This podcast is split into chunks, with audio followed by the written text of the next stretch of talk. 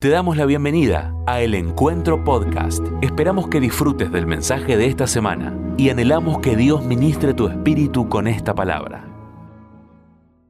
Dios me dio una palabra para hoy y le he puesto de título Ojos que ven, corazón que arde. ¿Sí? Decirlo conmigo, ojos que ven, corazón que arde. Y, yo sé que algunos están pensando en el, en el refrán, ¿no? El refrán es ojos que no ven, corazón que... Ah, los refranes se lo saben bien, los versículos no sé, pero eh, el refrán dice ojos que no ven, corazón que no siente. Y yo veía en la palabra, y hoy te quiero enseñar este principio en la palabra, que la palabra nos habla lo contrario. Dice ojos que ven, o sea, pone la contraposición. Dice ojos que ven, corazón que arde. El corazón de un cristiano que arde en fe, el corazón de un cristiano que puede experimentar la plenitud de la voluntad de Dios, es un, es, un corazón fruto de ojos que ven. O sea, te lo voy a decir de otra manera. Lo que ven tus ojos determina lo que arde en tu corazón. Entonces mi primer pregunta en esta tarde es, ¿qué están viendo tus ojos? ¿Hacia dónde estás mirando? Y no solamente es en lo natural, ¿sí? aunque si estás viendo cosas que no hay que ver, no las veas, pero es en lo espiritual. ¿Dónde está puesta tu mirada? ¿Dónde está puesto tu enfoque en estos días? ¿Estás mirando la tormenta o estás mirando aquel que tiene poder de parar toda tormenta? ¿Estás mirando tus deudas o estás mirando a Jehová, el Dios que provee y que ninguno de los que lo miran a Él quedan desamparados y Él provee para que puedas pagar todas tus deudas. Estás mirando tu enfermedad o a Jehová el Dios que sana. Estás mirando la sequía de este tiempo o estás mirando al Dios que en, un momento puede desatar un avivamiento y transformar cualquier tierra seca. Entonces la pregunta que tengo para hacerte hoy es, ¿dónde están mirando tus ojos? Yo aprendí este principio. Visión débil, corazón débil visión clara, corazón fuerte. Entonces, ¿qué están mirando tus ojos? Estás puesto, como dice Hebreos 12, ¿no? 2, dice, fijemos la mirada en Jesús. Porque cuando vos mirás, ojos que ven, corazón que arde. Y corazón fuerte para todas las dinámicas que vienen. Yo sentía que Dios quiere traer claridad estamos en un tiempo donde la estrategia de Satanás es confusión, es que no veas claro, que no entiendas lo que está pasando. Muchos cristianos no entienden la pandemia, no entienden los movimientos, no entienden lo que pasa en las naciones, no entienden en su vida lo que está pasando. Y yo quiero profetizar y vamos a orar en esta tarde para que Dios traiga un manto de claridad y de luz. Yo no me había puesto con Josué esta mañana que estuvimos ministrando lo mismo y Josué había recibido esta palabra, no sea la luz esa luz que no avergüenza. Yo lloro para que venga una luz que no es que te avergüenza, es que te invita, es que te desafía. Dijo el salmista, en tu luz vemos la luz. O sea, cuando lo miramos a Él, que es luz, vemos con claridad. En el nombre de Jesús, anhelo que tengas un 2022 de decisiones certeras. Un 2022 donde no des un paso en falso. Sé que el pastor nos hablaba de esto el domingo pasado. Que venga un tiempo donde cada paso que des sean un paso en la voluntad de Dios. Pero quiero que entienda esto, necesitamos claridad porque nunca el mundo estuvo tan oscuro como ahora. Y nunca en la iglesia hubo tanta confusión como ahora está profetizado en la palabra. Pablo le dijo a Timoteo, en los últimos tiempos va a haber mucha confusión dentro de la iglesia. Entonces, lo que te quiero animar hoy, necesitamos claridad, necesitamos luz, necesitamos que nuestros ojos sean abiertos. Yo hoy te quiero mostrar en la palabra cómo Jesús abrió los ojos de sus discípulos después de resucitado. Estamos viviendo una temporada difícil, ¿sí? la palabra dice que a partir de la cruz hasta que Cristo venga, eh, los días son malos, la generación, esta es una generación mala y vamos a vivir cosas buenas, pero en un tiempo que es llamado malo hasta que Cristo venga y redima todas las cosas. Y en esta generación mala estamos viviendo días peores todavía. ¿sí? En muchas expresiones, que no es lo que vengo a hablar hoy, pero necesitamos tener ojos claros para que nuestro corazón arda en medio de tantas dinámicas difíciles. Y quiero decirte que el ADN de un cristiano por el Dios que tenemos, es un ADN de ver la gloria de Dios en los días más difíciles. Dios es experto en manifestar su gloria en los escenarios más oscuros. Así que si hoy viniste a la iglesia y decís, yo estoy viviendo un día malo, un día difícil, quiero decirte que sos un candidato para que Dios en esta misma noche haga florecer ese desierto, irrumpa en esa oscuridad y manifieste su gloria. Pero para que puedas ver eso se te tienen que abrir los ojos. Se te tienen que abrir los ojos. Yo estoy orando y estamos contendiendo. De hecho, recién lo hablábamos con Marcos cuando venía acá, porque él venía de predicar en otro lado. Y, él me dijo esto, ¿no? Dijo, lo que estamos viendo, yo también estoy viendo lo mismo, que solamente los cristianos, que Dios les dé espíritu de revelación, de entendimiento y que se les abra los ojos van a entender. Y los demás van a ser confundidos. Y yo le decía, esto es lo que dice Mateo 25. ¿Te acuerdas que en Mateo 25 Jesús dijo, antes del día de mi venida, la mitad de los cristianos serán sabios y la mitad serán insensatos o necios? Yo te puedo dividir. Entonces lo que Dios va a hablar y lo que Dios va a hacer y las dinámicas mundiales como una pandemia, como la inflación, como la crisis, como los gobiernos que colapsan, como la inmoralidad, como todo lo que está pasando en el mundo, va a ser el divisor de aguas. Y todo lo que pase va a dividir a los sabios y a los insensatos. Pero quiero profetizar en esta noche que si estás en este lugar es porque Dios te va a dar luz y serás un sabio. Y si Dios te trajo hoy acá para hablarte esto, es porque Él quiere abrir tus ojos. Y escucha esto, en el tiempo donde por multiplicarse la maldad el amor de muchos se enfriará, ojos abiertos, corazón que arde. Tu amor no se enfriará. Pero quiero que entiendas esto. Dime qué estás mirando. Si vos sos un cristiano que no estás enfocado, que no estás viendo lo que tiene que ver, tu corazón se va a apagar. Y en medio, por eso en medio de esta crisis se va a manifestar la mejor versión de la iglesia según la Biblia. Ustedes se acuerdan, Efesios 5 dice, y su esposa se ha preparado una iglesia gloriosa que lo va a recibir sin mancha. O sea, la Biblia habla de que habrá una iglesia gloriosa en medio de las dinámicas más oscuras. ¿Cuántos van a ser parte de esa iglesia? A ver, quiero escuchar. ¿Hay alguien en este lugar? Ahora, esto me encanta tu emoción, me encanta tu gritito. Sí. Pero si tus ojos no son abiertos, mucho gritito, mucha emoción, se tienen que abrir nuestros ojos. Y, hoy hablaba esta mañana, ¿no? Que yo creo que Dios en toda esta dificultad de este tiempo, y está haciendo eso, ¿no? Abriendo los ojos de su iglesia. Eh, hubo en la historia del cristianismo hubo dos emperadores cuando empezó el cristianismo. Uno fue Nerón, que fue el que mataba a los cristianos y los perseguía eh, y fue como una especie de anticristo del primer siglo.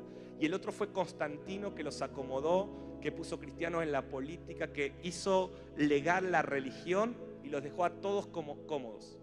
¿Saben que La iglesia creció mucho más en los tiempos de Nerón que los de Constantino. Nerón le hizo mucho mejor a la iglesia que Constantino. Uno los persiguió, otro los acomodó. Porque en el ADN de un hijo de Dios, tomar la cruz no es una opción. Y recién cuando vos, en medio de la dificultad, fijas tus ojos en Cristo, sos multiplicado, sos bendecido y sos prosperado. Porque prosperidad, mi hermano, no es estar lleno de dinero, prosperidad es estar lleno de Cristo. Por eso Dios hoy está, le está a, muchos, le está mostrando esto. Muchos tienen dinero, Muchos cumplieron las metas, tienen una carrera universitaria, se habían propuesto un montón de metas y la lográs y te das cuenta que si no lo tenés a Él, no tenés nada.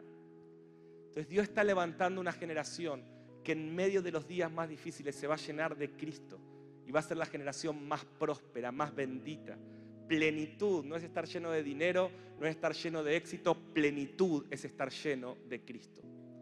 Entonces vos hoy tenés que sacar tus ojos de otras cosas y poner tus ojos en Cristo para llenarte de Él. Amén.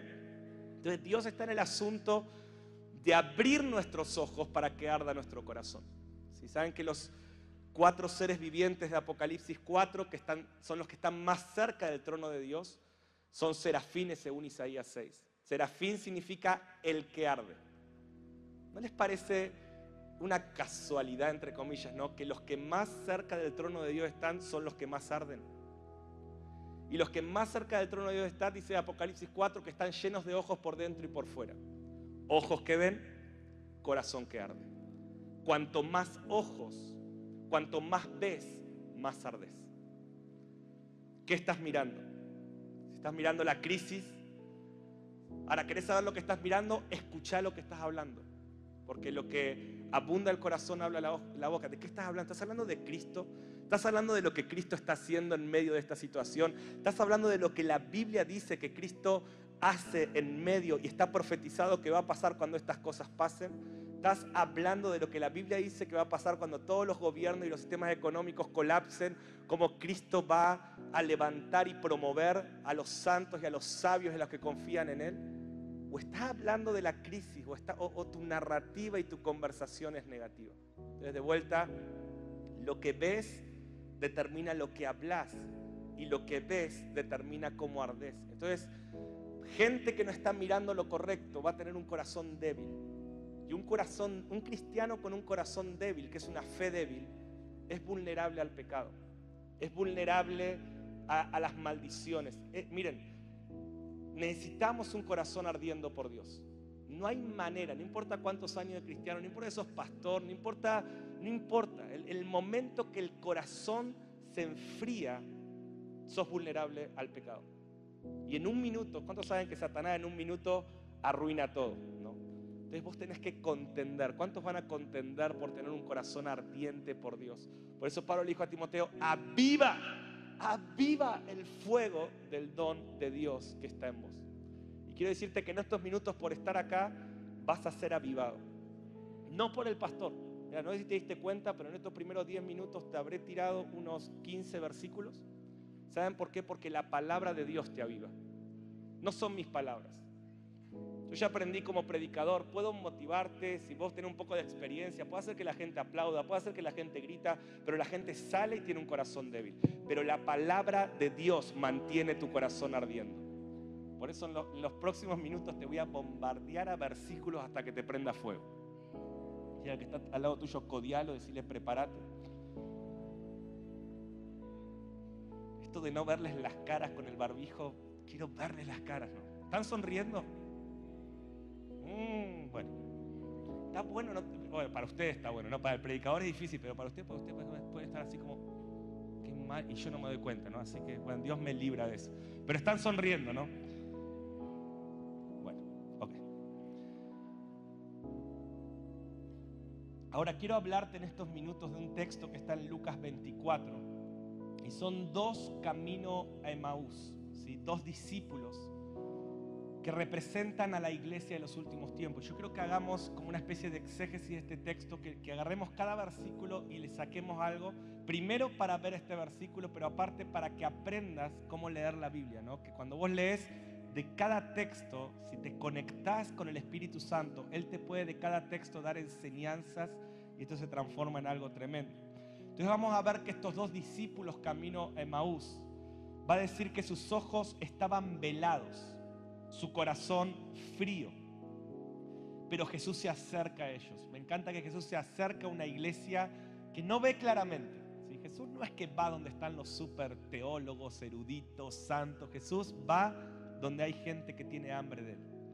Y aunque no ve claramente, quizás vos no veas claramente, Quizás vos digas, yo no conozco tantos textos de la Biblia o, me distraigo, pero a esa gente Jesús va a abrirle los ojos. Y esa gente va a venir hoy a abrirnos los ojos. Entonces vamos a ir en Lucas 25, verso 13. Y yo quisiera pedirle, a ver, quiero que lo representemos hoy. Voy a pedirle a dos amigos, a ver, Maxi me va a ayudar, ¿no? Maxi, pobre Maxi, ¿está? Yo lo sigo en las redes Maxi, creo que no duerme hace dos días este muchacho. Y Leo, vení Leo, que con esa camisa hay que lucirla, Leo.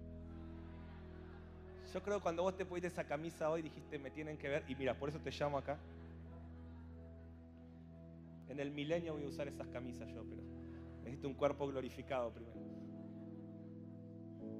Entonces, pobre Maxi estaba anotando ahí tranquilo y yo lo hago pasar.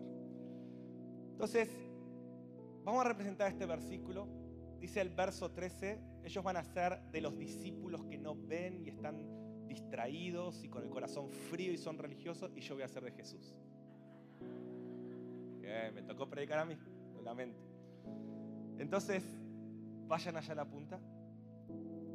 Dice, he aquí dos de ellos, de los discípulos, ¿sí? está hablando después de la resurrección. Si ustedes traten de seguirme, vamos a hacer una obra increíble. Venimos ensayando dos semanas para esto, ¿sí? Así que...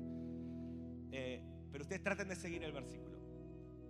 Y he aquí dos de ellos iban el mismo día a una aldea llamada Maús que estaba a 60 estadios de Jerusalén. E iban hablando entre sí de todas las cosas que habían acontecido. O sea, a ese ritmo no llega más a Jerusalén, ¿no? Pero no sabemos bien que son 60 estadios, pero si son 60 canchas, miren. Entonces, venían hablando de lo que había pasado, que Jesús había muerto.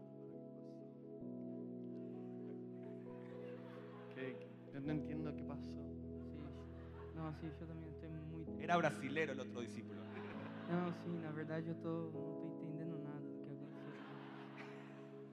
Y venían hablando ¿sí? de qué había pasado, que Jesús había muerto. Ahí, ahí les muestro. Entonces, vamos a hacer una pausa ahí. ¿sí? Les prometo que voy a tratar de tener solo unos minutos, va a servir mucho esto. Eh, o sea, ellos venían hablando de las circunstancias y, Dios y Jesús va a salir a su encuentro a cambiarles la conversación.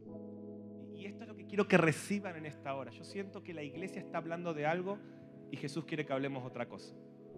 Y la iglesia está hablando de qué está hablando? De la pandemia, de la inflación, de las crisis.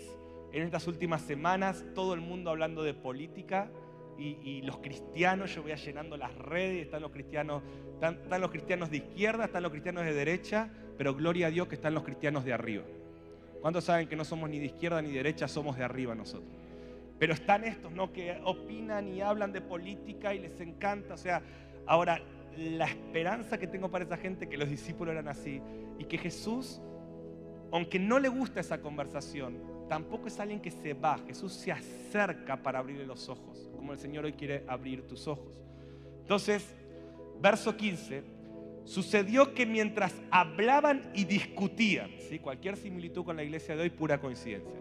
Nosotros no discutimos, ¿no? pero estaban discutiendo entre sí, Jesús mismo se acercó y caminaba con ellos. Entonces ustedes van caminando y discutiendo y Jesús se acerca y se pone a caminar con ellos y dice, más los ojos de ellos, pegan la vueltita ahí, más los ojos de ellos estaban velados para que no lo reconozcan. Entonces, hola, ¿cómo andan? ¿Tudo bem? Oi, tudo bem? tu- ¿Todo bien, Che? Más o menos. ¿Sí? Te noto, te noto medio abajo, ¿sí? ¿Qué, qué es por la pandemia? ¿Por qué, ¿Por qué estás así? ¿Sos el único que no sabe qué está pasando en Jerusalén? Ah, se sabe la Biblia. Este hombre lee la Biblia. Me salteó dos versículos, pero bien, bien, bien. Escuchen, entonces, va- vamos, porque él me, él me marca el ritmo de la prédica, ¿no? Entonces dice, y les dijo, ¿qué pláticas son estas que tenéis entre vosotros mientras camináis? ¿Y por qué estás triste? Y respondiendo Cleofas, él es Cleofas, a partir de ahora no es más Maxi, es Cleofas. Respondiendo uno de ellos que se llamaba Cleofas, le dijo, ¿eres tú, el, bueno, lo que dijo recién, ¿no? ¿Eres tú el único forastero de Jerusalén que no ha sabido las cosas que en ella han acontecido estos días? Y entonces Jesús le dijo, ¿qué cosa? Bueno, me encanta esto. un segundo, traten de imaginarse la escena. Entonces Jesús sale a su encuentro, ellos están hablando de cualquier cosa y Jesús quiere cambiar la conversación.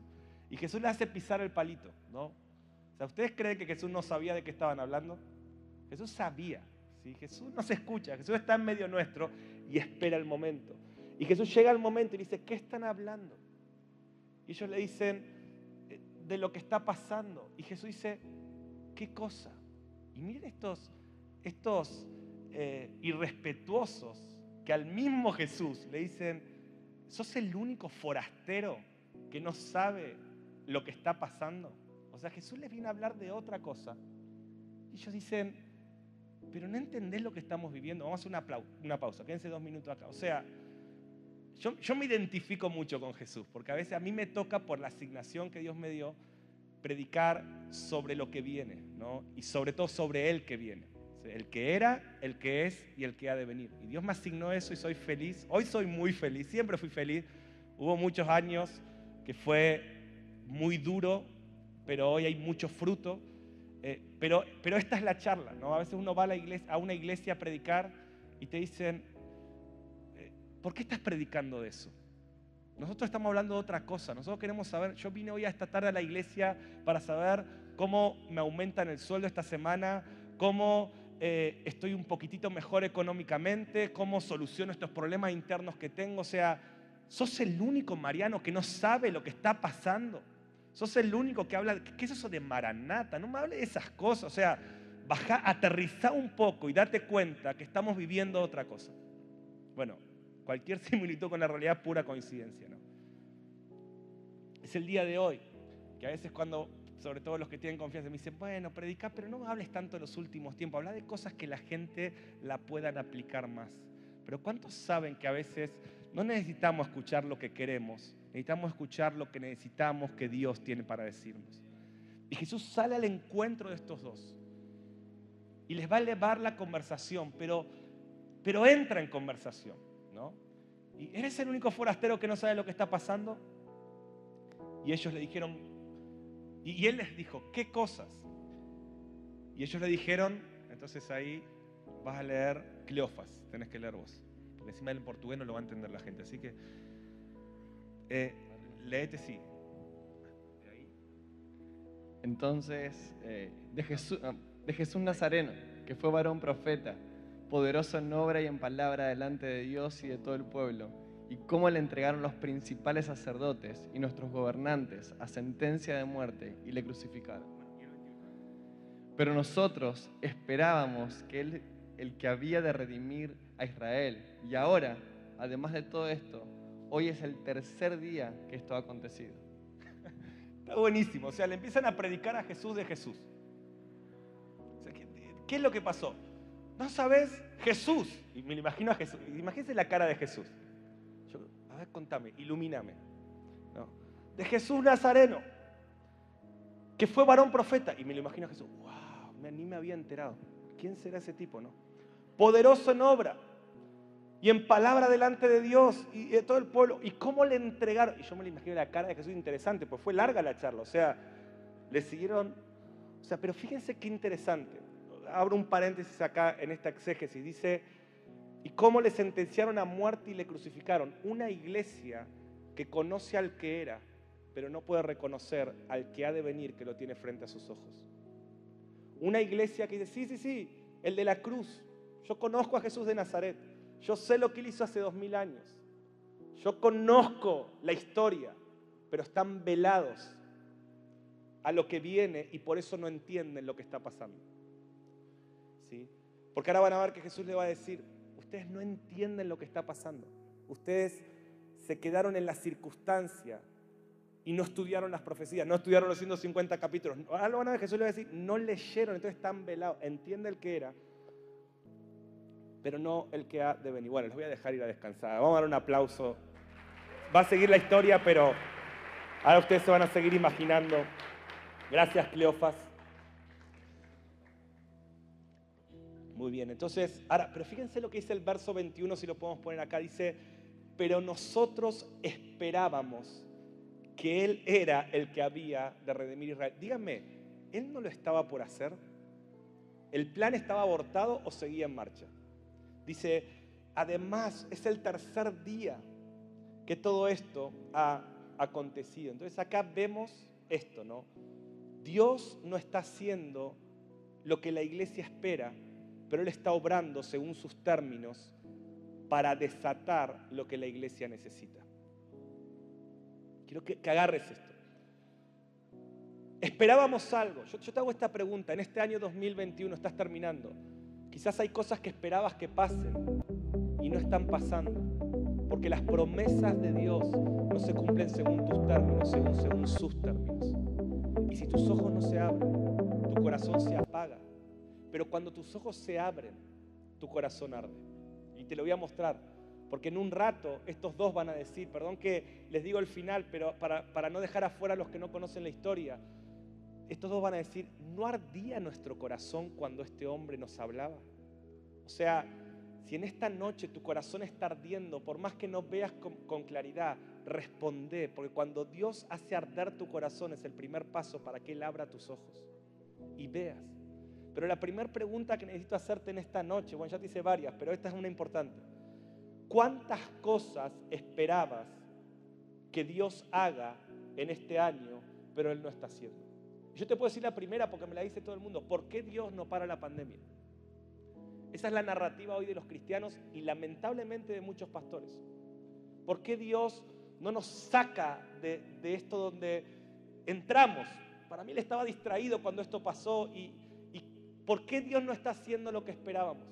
Entonces te tengo que responder esto. Primero, cuando Dios no está haciendo lo que esperás, no significa que Él no está obrando y que Él no te ama. Por eso yo te quiero animar una, a esto. No dejes de creer, no dejes de adorar, no dejes de confiar, porque Él va a hacer todo lo que Él prometió que iba a hacer. Con pandemia, sin pandemia, con inflación, con crisis. Pero Él lo va a hacer.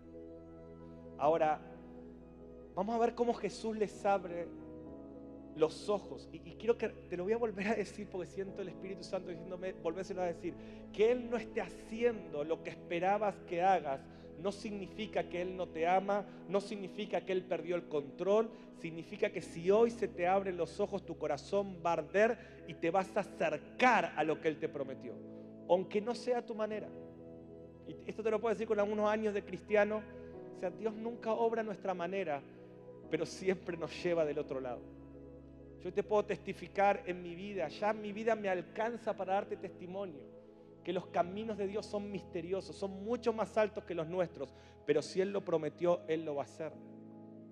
Pero se te tienen que abrir los ojos a lo que está pasando. Entonces, ¿cómo Jesús abre los ojos de estos dos? ¿Cuántos quieren ver en los próximos versículos el patrón? Y yo te voy a mostrar que este patrón se repite en varias partes de la Biblia, pero esto a mí me apasiona, es, hermoso. Verso 25. Entonces, ¿cómo les abre los ojos? Miren lo que dice verso 25. Entonces Él les dijo, oh insensatos. Déjenme hacer paréntesis porque cada palabra podemos sacarle algo, ¿no? Pero ¿se acuerdan Mateo 25? El 50% será sabio, vírgenes prudentes, y las otras vírgenes serán insensatas.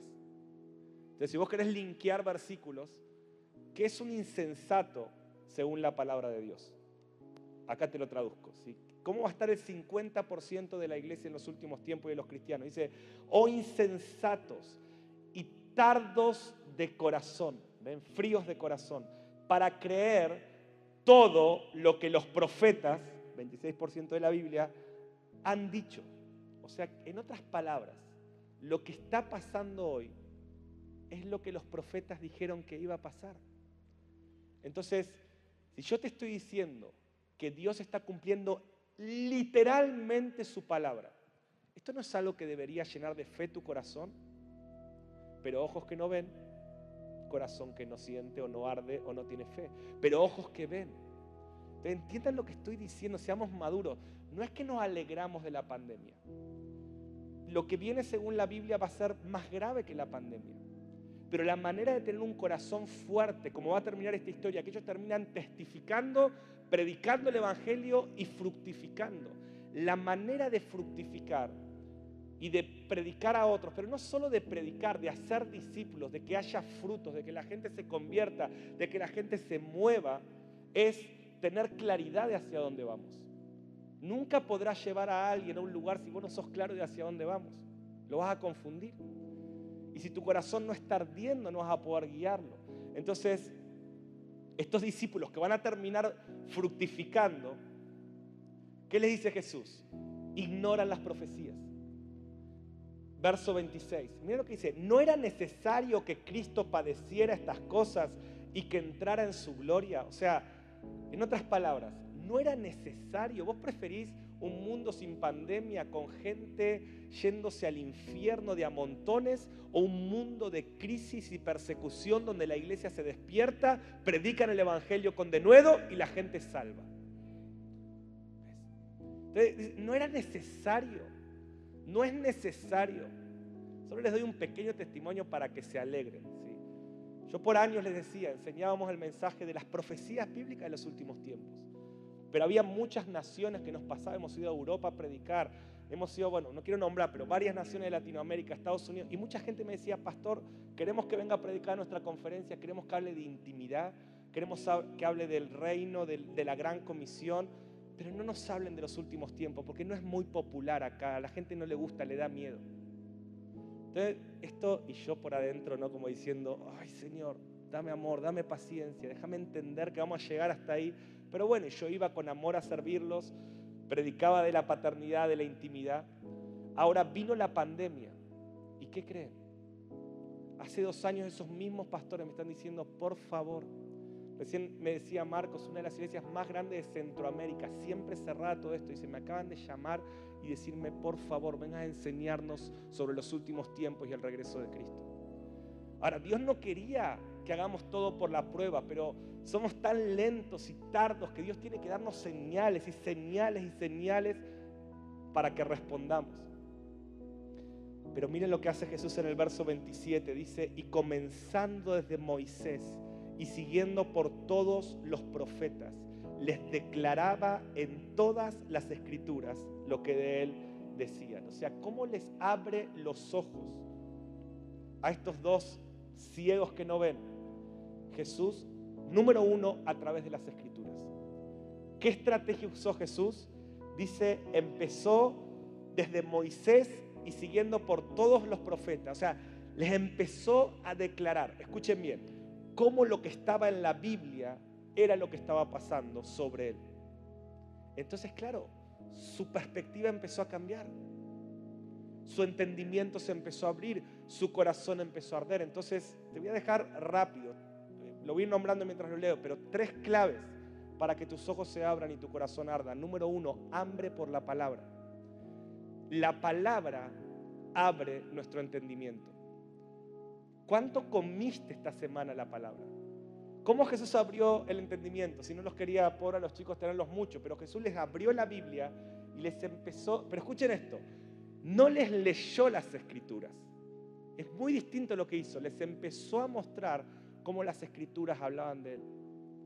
Hay un momento, yo oro para que sea hoy, porque yo no sé cuándo fue con mi vida, pero hubo un momento donde yo estaba leyendo mi Biblia y no sé qué me pasó. Creo que fue algo del Espíritu, como ese, ese encuentro camino de Maús. Y de repente se me abrieron las escrituras. Y dejé de leer versículos y empecé a leer a Cristo en las escrituras. En Daniel, en Zacarías, en Ezequiel, en Isaías, en los salmos.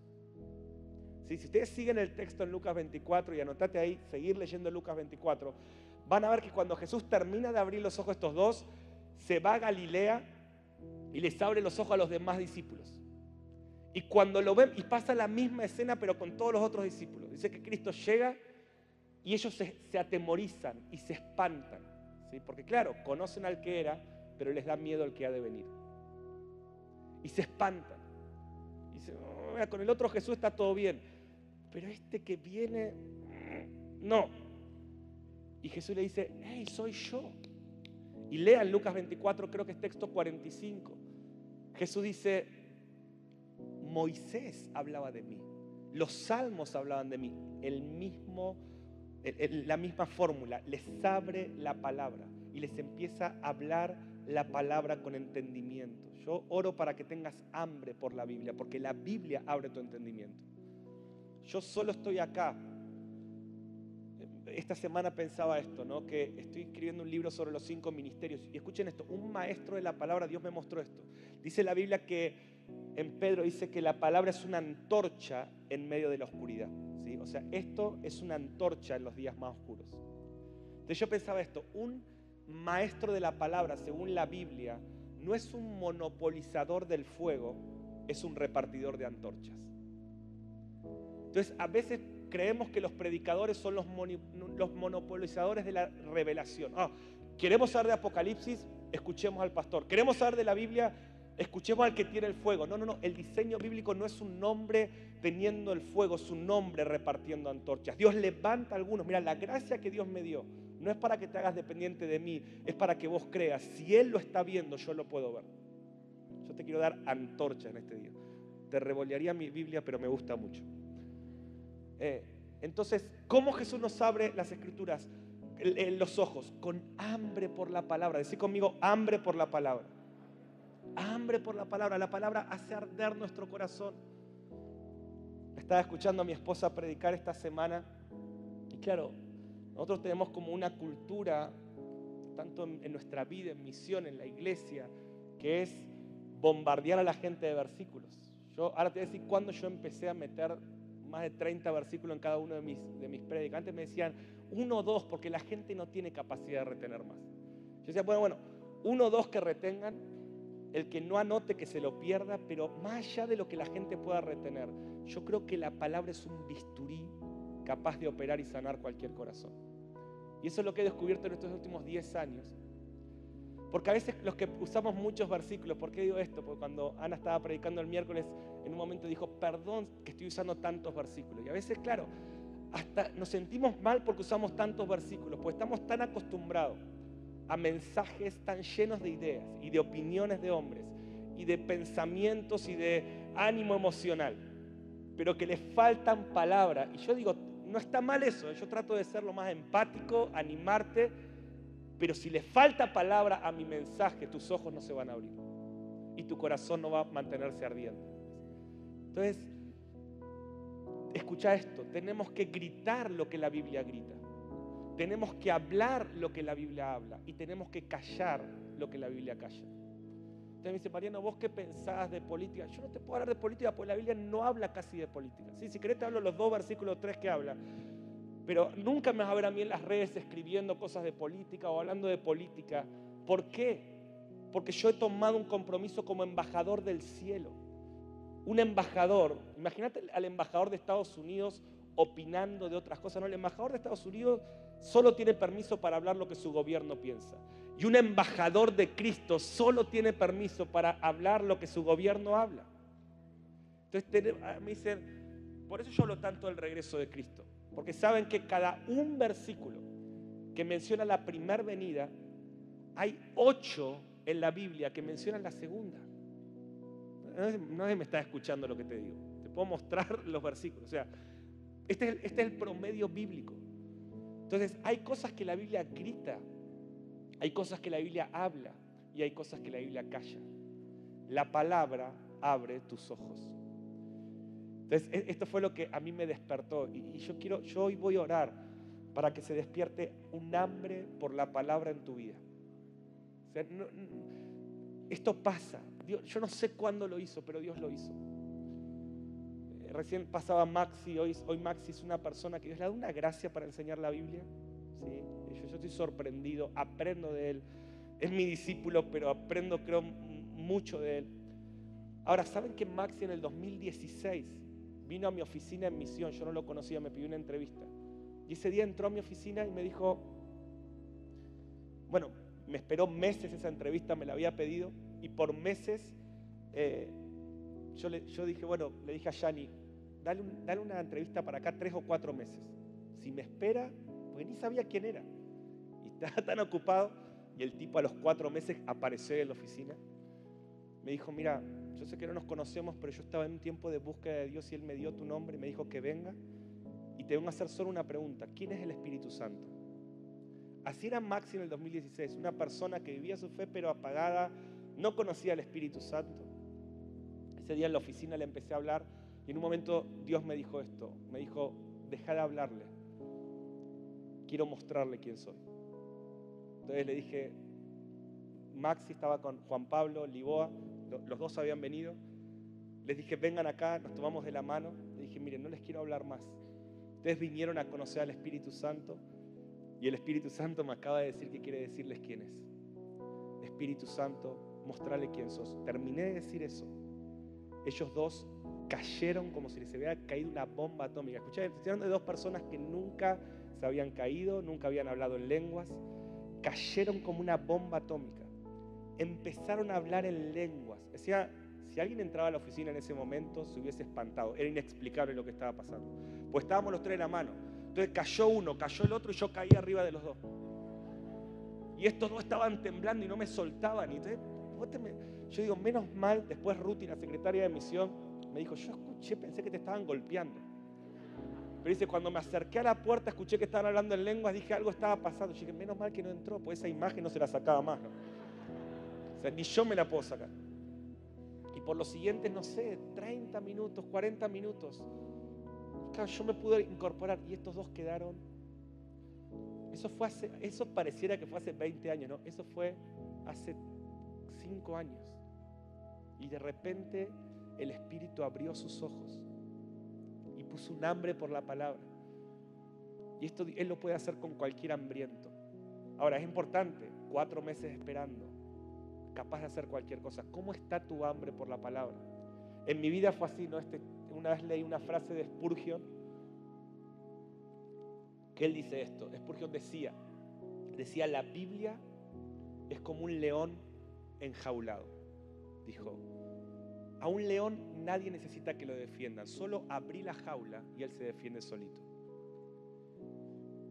Y ese día yo dije, es eso.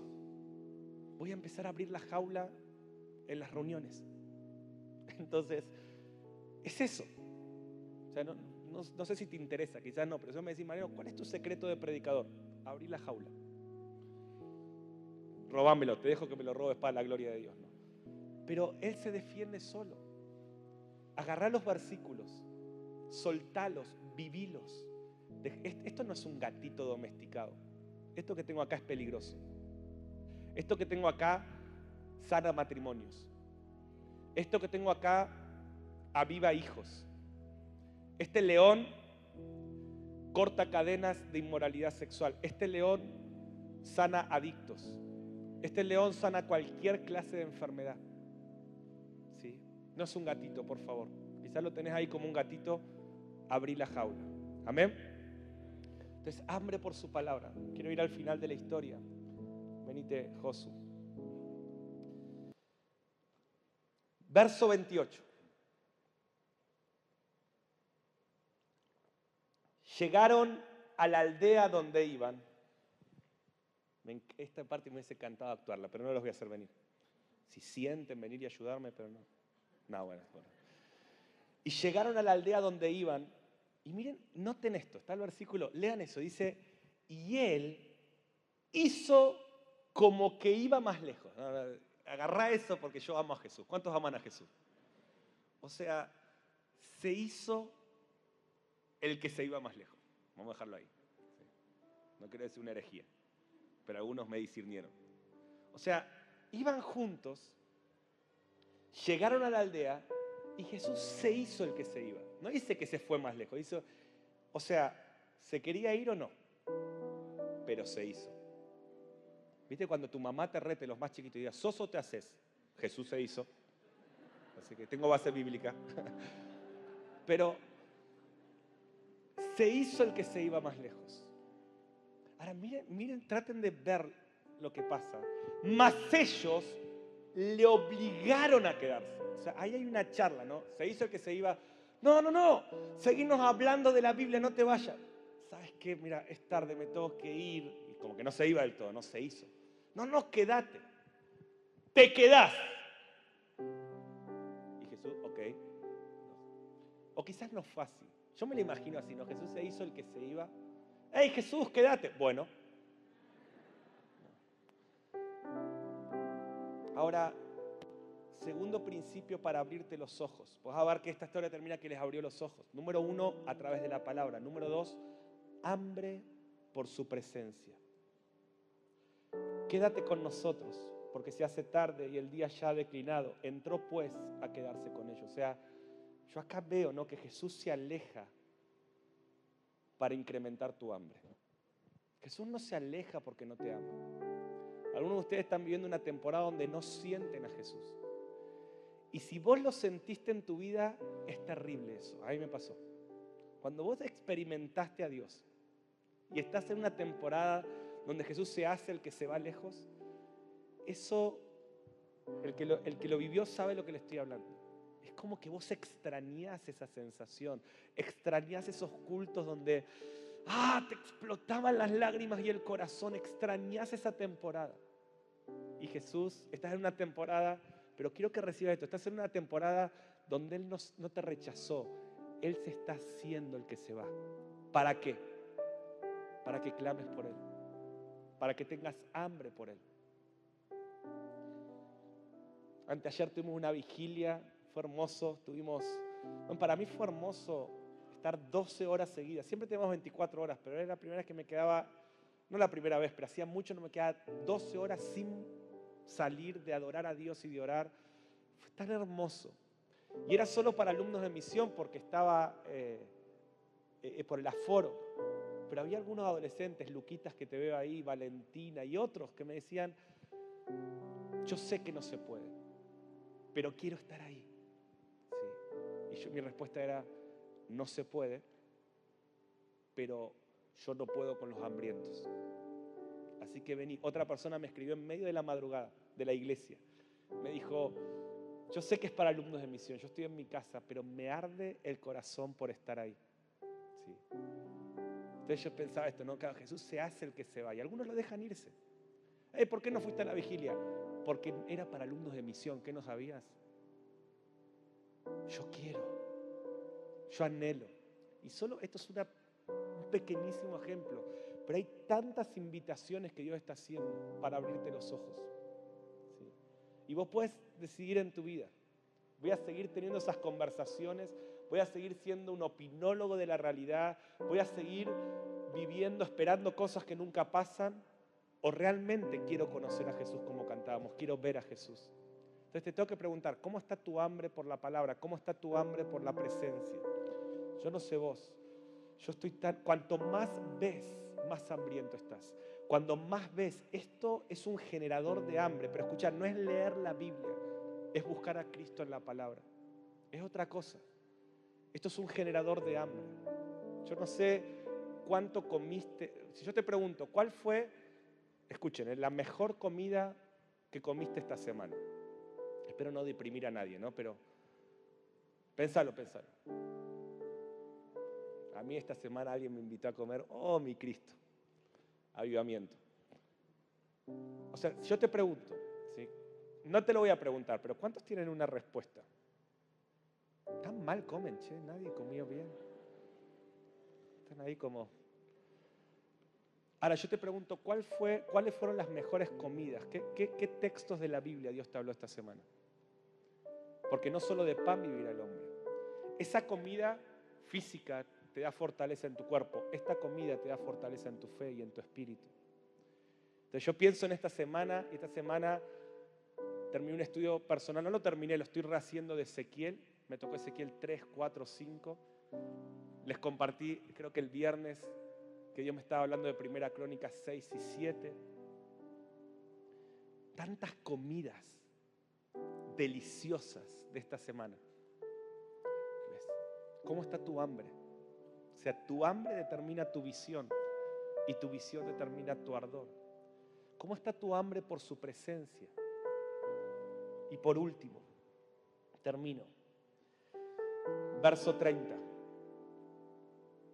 Dice, bueno, él entró y aconteció que estando sentados con ellos en la mesa, tomó el pan y lo bendijo y lo partió y les dio. Verso 31. Entonces le fueron abiertos los ojos y le reconocieron. Recién ahora, recién ahora.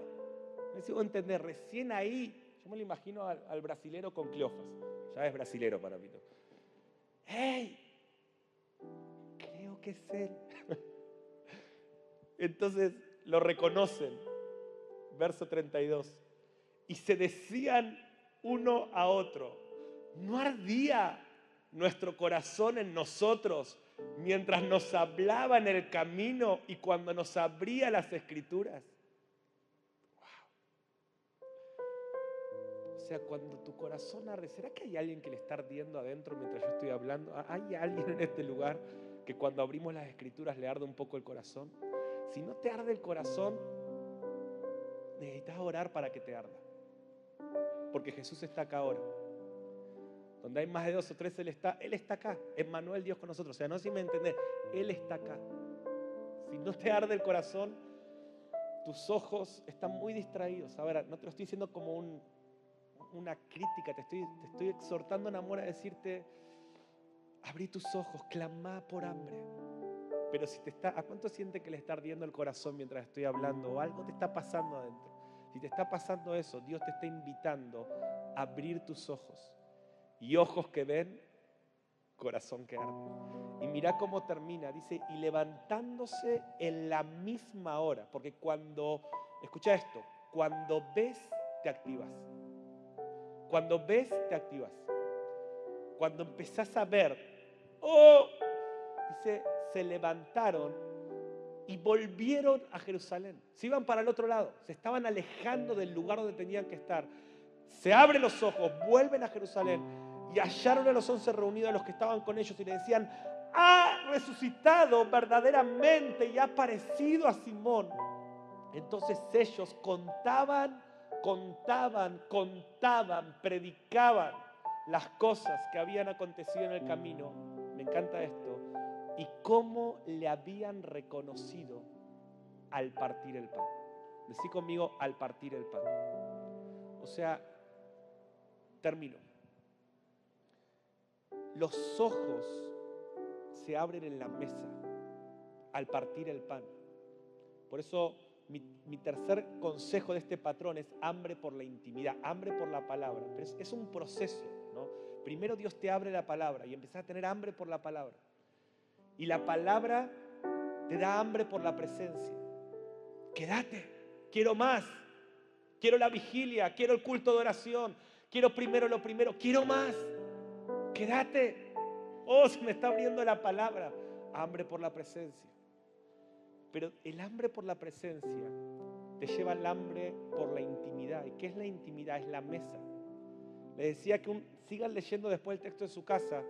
Al rato Jesús va con los discípulos. Y miren lo que pasa con los discípulos.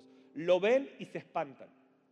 Y Jesús dice que le empieza a abrir la palabra, le empieza a decir lo que los salmos decían de él. Fíjate toda la Biblia. Dice el Salmo 2, el que dice, pídeme y te daré naciones, soy yo. El Salmo 24, ábranse puertas vuestras cabezas, entrará el Rey de Gloria, soy yo. El Salmo 27, 4, una cosa he demandado, quiero contemplar tu hermosura. ¿Saben a quién quería contemplar David? A mí. Salmo 32, 8, te enseñaré el camino en que debes andar. ¿Saben quién le enseñó a David?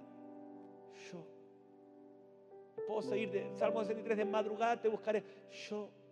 Salmo 110, siéntate a mi diestra hasta que ponga a todos tus enemigos. ¿Saben quién es el que se tiene que sentar a la diestra de Dios hasta que va a volver? Yo. Imagino a los discípulos como, yo nunca había leído la Biblia así. Y los profetas, el que habló Zacarías, el que habló Daniel, el que habló Malaquías, el que habla Ezequiel. Yo estoy prendido fuego con Ezequiel ahora. Soy yo, dice el Señor. Y ellos que empezaron, se empezaron a activar. Pero ahora miren lo que dice el Señor, dice, tóquenme. Hambre por su presencia. Experimenten. Miren, ven que tengo las, los huecos. Soy yo. O sea, el que ha de venir es el mismo que vino. El glorioso que está por venir a la tierra y todo ojo lo va a ver. Él dice, soy yo. Porque algunos dicen, "Es- son como dos mensajes.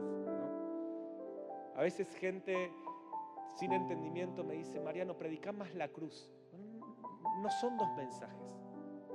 Es, es un evangelio, es, un- es completo. La cruz sin el regreso de Cristo no es el evangelio. Y el regreso de Cristo sin la cruz no es el evangelio. Es todo. El que era, el que es y el que ha de venir. No puedes elegir. la cruz todo bien. El regreso de Cristo y Jesús viene y dice, soy yo, tóquenme, mírenme. Y por último, ¿saben lo que hace? Empieza a comer pescado. No sé si fue sushi, salmón, no sé qué clase, pero dice que se empezó a comer pescado. Dice, cuando empezaron a comer, los ojos de los discípulos se abrieron. ¿Cuándo? Cuando empezaron a comer. Dice que se les abrió el entendimiento. ¿Dónde se abre el entendimiento? En la mesa. Al partir el pan. Y, y quiero dejarte esto. La mesa habla de intimidad. Habla de otra. O sea, Dios, y te lo digo por experiencia, Dios no puede abrir tus ojos en, en la actividad, en el ritmo de todos los días, a no ser que vos cambies tu forma de caminar, como le pasó a Jacob, ¿no? que lo hizo rengo. Yo creo que esta pandemia fue Dios haciendo renga a la iglesia para decir, para un poco y venía a la mesa. Y nosotros que estamos diciendo, que pase, que pase, yo estoy diciendo, para, porque si venís a la intimidad y se te abren los ojos, yo creo que lo que hoy te mostré de febrero es una mesa de banquetes, lo que pasa cada semana, ¿sí? en cada ministerio, en tu edad, mesas, Dios te dice, vení a la mesa, vení a la intimidad y tus ojos se van a abrir.